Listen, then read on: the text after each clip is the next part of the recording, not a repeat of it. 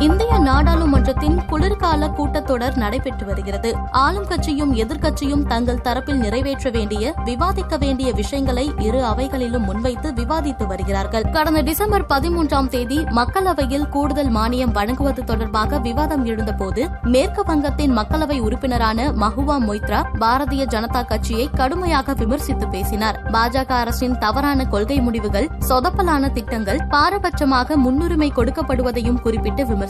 இனி மஹுவா மொய்த்ராவின் பேச்சின் சுருக்கம் எங்கும் சரிவு எதிலும் சரிவு விளக்கும் தரவுகள். ஒவ்வொரு பிப்ரவரி மாதமும் இந்த நாடு சிறப்பாக செயல்பட்டுக் கொண்டிருக்கிறது என நம்ப வைக்கப்படுகிறது. இந்தியாதான் உலகிலேயே வேகமாக வளரக்கூடிய பிரமாதமான செயல்திறனோடு இயங்கும் பொருளாதாரம் இந்தியாவில் உள்ள அனைவருக்கும் வேலை கிடைக்கிறது கேஸ் சிலிண்டர் கிடைக்கிறது மின்சாரம் பக்கா வீடுகள் எல்லாம் கிடைப்பதாக எட்டு பத்து மாதங்களுக்கு சொல்கிறார்கள். இப்போது உண்மை வெளிவந்திருக்கிறது. இப்போது இரண்டாயிரத்தி இருபத்தி இரண்டு இருபத்தி மூன்று மூன்று நிதியாண்டில் டிசம்பர் மாதத்தில் இருக்கிறோம். இப்போது வந்து அரசுக்கு மேலும் மூன்று புள்ளி இருபத்தி ஆறு லட்சம் கோடி ரூபாய் நிதி தேவை என்கிறார்கள். அதுவும் பட்ஜெட்டில் குறிப்பிடப்பட்டிருந்த பட்ஜெட் மதிப்பீட்டு தொகையை விட கூடுதலாக இந்த நிதி தேவை என்கிறார்கள். அரசும் ஆளும் கட்சியும் பப்பு என்கிற சொல்லை தொடர்ந்து பயன்படுத்தி வருகிறார்கள். பப்பு என்கிற சொல்லை செயல்திறன் இல்லாமல் இருப்பதை குறிக்க பயன்படுத்துகிறார்கள். உண்மையில் யார் பப்பு என தரவுகள் தெளிவாக சொல்கிறது. என்எஸ்ஓ தரவுகள் சமீபத்தில் வெளியானது. இந்திய தொழில்துறை உற்பத்தி நான்கு சதவீதம் சரிந்திருக்கிறது. இது கடந்த இருபத்தி ஆறு மாதங்களில் இல்லாத சரிவு. இந்தியாவில் அதிக வேலை வாய்ப்புகளை உருவாக்கிக் கொண்டிருக்கும் உற்பத்தி துறை ஐந்து புள்ளி ஆறு சதவீதம் சரிந்திருக்கிறது. இந்திய தொழில்துறை உற்பத்தியில் உள்ள பல குறியீடுகள் வீழ்ச்சி கண்டிருக்கின்றன.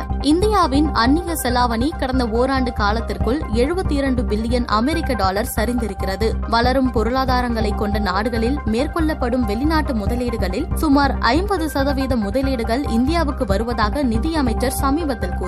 பாராட்டுக்குரியதுதான். வெளியேறும் இந்தியர்கள். ஆனால் இந்த இரண்டாயிரத்தி இருபத்தி இரண்டாம் ஆண்டின் முதல் பத்து மாதங்களுக்குள் ஒன்று புள்ளி எண்பத்தி மூன்று லட்சம் பேர் தங்களின் இந்திய குடியுரிமையை துறந்திருப்பதாக இந்திய வெளியுறவுத்துறை அமைச்சகம் சமீபத்தில் இதே அவையில் குறிப்பிட்டது. இது கடந்த எந்த ஒரு குறிப்பிட்ட ஆண்டிலும் இல்லாத அளவுக்கு பெரிய எண்ணிக்கை என்பதும் இங்கு கவனிக்கத்தக்கது. இந்த அரசு பொறுப்பேற்றதில் இருந்து பன்னிரண்டு புள்ளி ஐந்து லட்சத்திற்கும் அதிகமானோர் இந்திய குடியுரிமையை துறந்து வெளிநாடுகளில் குடியேறியுள்ளனர். பெரும் பணக்காரர்கள் கிட்டத்தட்ட ஒன்று மில்லியன் அமெரிக்க டாலர் வரை செலவழித்து போர்ச்சுகல் கிரீஸ் போன்ற நாடுகளில் குடியுரிமையை பெற செலவழிக்க தயாராக இருக்கிறார்கள். இதுதான் ஒரு நல்ல பொருளாதார சூழலா? இதுதான் ஆரோக்கியமான வரி சூழலா? இப்போது சொல்லுங்கள். யார் பப்பு? அமலாக்கத்துறை. இந்தியாவில் எதிர்க்கட்சியாக இருப்பவர்களில் பெரும்பாலானோர் அமலாக்கத்துறை விசாரணை வலயத்தில் இருக்கின்றனர். அமலாக்கத்துறையின் வேலை இந்திய மக்களை தொந்தரவு செய்வதுதானா? அல்லது நிதிசார் குற்றங்களை கண்டுபிடித்து விசாரித்து தண்டனை வாங்கிக் கொடுப்பதா? கடந்த பதினேழு ஆண்டுகளில் பிஎம்எல்ஏ அதாவது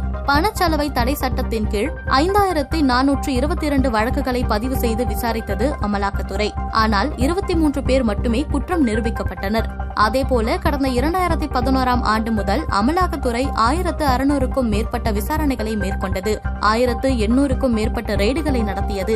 ஆனால் பத்து பேர் மட்டுமே குற்றம் நிரூபிக்கப்பட்டனர். ஆனால் இந்த அரசோ அமலாக்கத்துறைக்கு கூடுதலாக இரண்டாயிரத்தி தொள்ளாயிரம் கோடி ரூபாய் நிதி தேவை என சப்ளிமெண்டரி டிமாண்ட் ஆஃப் கிராண்ட்ஸில் குறிப்பிட்டிருக்கிறது. இப்படி அமைப்புக்கு வரி செலுத்தும் இந்தியர்களின் பணத்தை செலவழிப்பதா?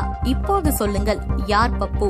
டிமானிட்டைசேஷன் பாஜகவினர் பண மதிப்பிழப்பு குறித்து தொடர்ந்து பொய் பிரச்சாரங்களை மேற்கொண்டு வருகிறார்கள். அவர்கள் முன்வைக்கும் விஷயங்களுக்கு எந்தவித தரவுகளும் இல்லை. நீங்கள் ரொக்க பணம் இல்லாத டிஜிட்டல் பொருளாதாரத்தின் இலக்குகளையோ போலி ரூபாய் நோட்டுகளை புழக்கத்திலிருந்து அகற்றும் இலக்குகளையோ எட்டிப் பிடிக்கவில்லை. பண மதிப்பிழப்பு நடைமுறைப்படுத்தப்பட்டு ஆறு ஆண்டுகளுக்கு பிறகும் இந்திய பொருளாதாரத்தில் புழங்கும் ரொக்க பணத்தின் அளவு கடந்த நவம்பர் இரண்டாயிரத்தி பதினாறில் சுமார் பதினெட்டு லட்சம் கோடியாக இருந்தது. இந்த நவம்பர் இரண்டாயிரத்தி இருபத்தி இரண்டு நிலவரப்படி முப்பத்தி இரண்டு லட்சம் கோடியாக அதிகரித்திருக்கிறது. இப்போது ரொக்க பணமே இந்திய பொருளாதாரத்தின் ராஜாவாக இருக்கிறது. உங்கள் டிமானிட்டைசேஷன் எதையும் சாதிக்கவில்லை. இப்போது சொல்லுங்கள் யார் பப்பு பாரபட்சம் ஏன்? நம் உடல் நலத்தையும் மண் வளத்தையும் பாதிக்கும் யூரியா உரத்துக்கு மட்டும் கணிசமான அளவுக்கு கூடுதல் நிதி கோரப்பட்டிருக்கிறது. அதேபோல பெருநிறுவனங்கள் பெரிய தொழில்துறைகளுக்கு இரண்டாயிரம் கோடி ரூபாய் கூடுதல் நிதியும் இந்தியாவில் அதிக வேலை வாய்ப்புகளை உருவாக்கும் சிறு குறு தொழில் முனைவோர்களுக்கு இருநூற்று முப்பத்தி மூன்று கோடி ரூபாயும் கோரப்பட்டிருக்கிறது. சமீபத்தில் மூன்று இடங்களில் நடந்த முக்கிய தேர்தல்களில்